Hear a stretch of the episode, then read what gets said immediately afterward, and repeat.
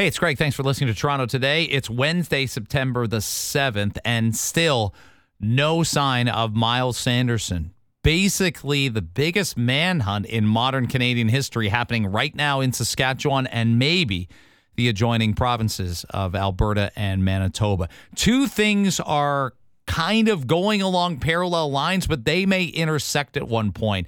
And I document some of that in our 6 a.m. top hour segment. Here it is. Let me start here. We're obviously all still compelled beyond the pale from what's happening in Saskatchewan. If you're waking up this morning, no is the answer. No one's found Myles Sanderson yet, alive or dead. He's a suspect in multiple fatal stabbings. More uh, stabbings. It's it's the how would I put it? The most uh, documented stabbing massacre in Canadian history. And they thought for a while yesterday that Myles Sanderson might be uh, back in James Smith Cree Nation. He isn't, and he's not in nearby towns as well. Uh, a lot kind of shifted around when it was deemed that he may have been in Regina on Sunday afternoon.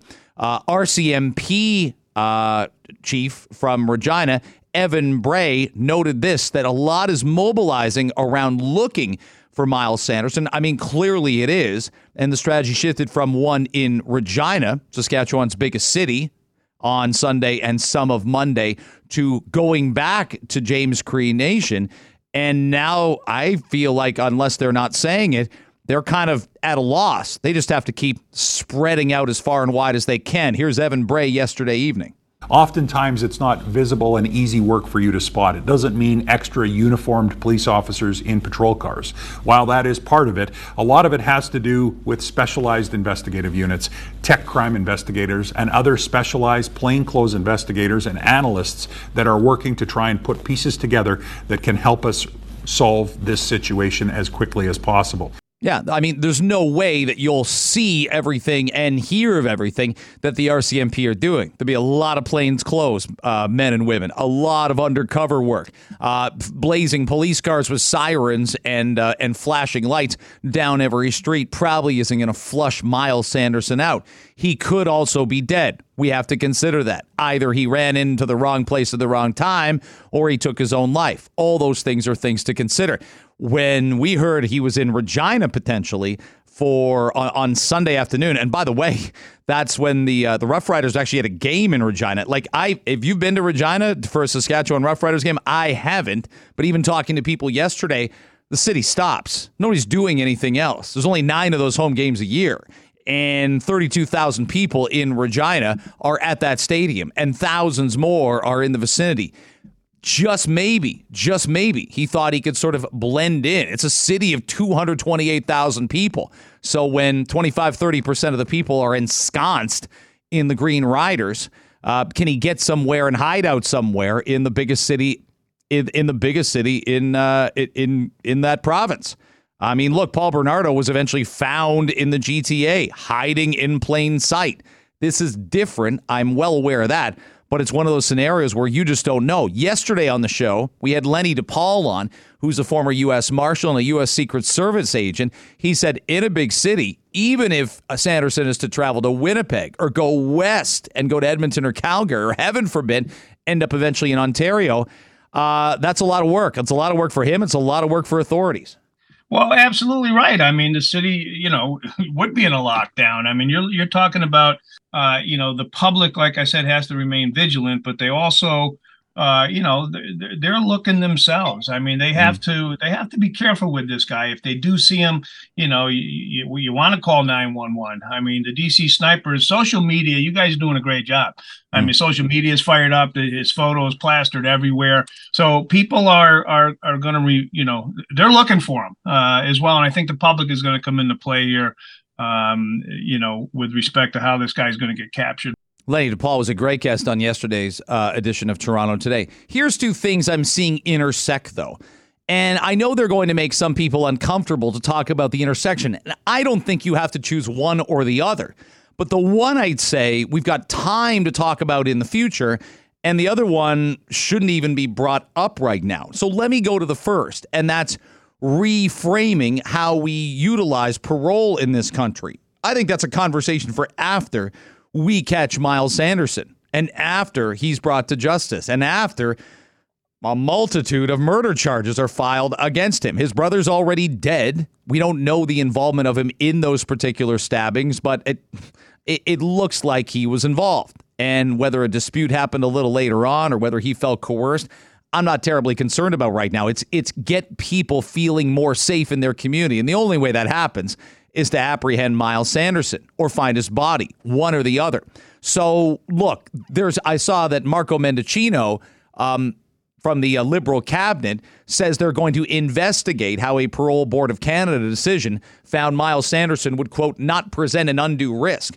Look, if this is it's everything's about opportunity cost. If this is the case that makes the parole board of Canada examine a lot more than just Myles Sanderson and who gets parole and who doesn't, and I'm going to double down and say and who gets a hearing and who doesn't.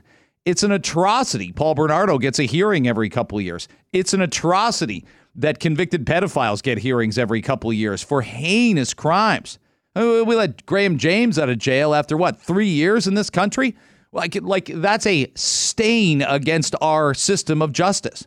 So we're going to examine how uh, somebody that had a 20 year run of convictions, and they'll add up over time.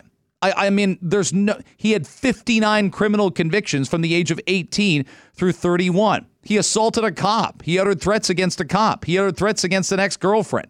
Um, he put children in jeopardy. I don't know what the charges should, and he stopped going to parole in February of this year. Parole couldn't, parole, he stopped reporting to the parole officers and they couldn't find him. You'd be fair to ask, how hard did they look, Greg, for five months? I don't have an answer to that, but I'd like to get them. I'd like to get some. And I think people in Saskatchewan need them. And I think victims' families certainly need them. So there will be a time for that. Here's the other thing that's going to be a lot more time for that I have no time for discussing right now. None. And I would be a big advocate for it 364 other days of the year, but not, well, not 364, but not today, not yesterday, and not until this is a little less fresh and painful. And that's intergenerational trauma. I understand what uh, indigenous people in this country have been through. All you can do is listen. I often say, I can't say I know how you feel because I don't, but I can listen. And I'm well aware that there's more than enough examples of domestic violence, alcohol and drug addiction, child abuse, neglect. Um, there's there's tons of trauma people relate to we have often used the phrase uh, words are violence. Well, they're not. Violence is violence. I often hear people say, I'm triggered. Let's put you into, let's parachute you into an internet intergenerational trauma scenario, and you tell me what triggered really is. How, what is it to me? It's unresolved. It's complicated. It creates depersonalization. But I often say, are you giving me an explanation or are you giving me an excuse? And I don't want an excuse right now for this. I don't want a discussion about this. This is not a Pandora's box you can open right now. I don't care to make sense of these mass killings. I care to get the guy. And I don't care to understand the role of intergenerational trauma with with this particular alleged psychopath. So I have no time. No time right now for worrying about Myles Sanderson's trauma. I'm thinking about the trauma created in his community on the weekend. I'm thinking of a traumatized individual who has sadistically taken his trauma out on others. We can put that away for another day.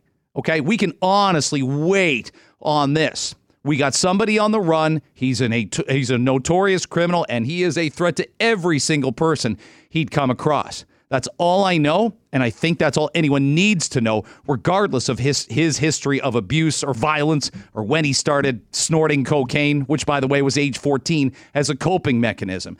I don't care about that stuff right now. I will at some point in time. I'm not not caring about it, but it's not the time right now.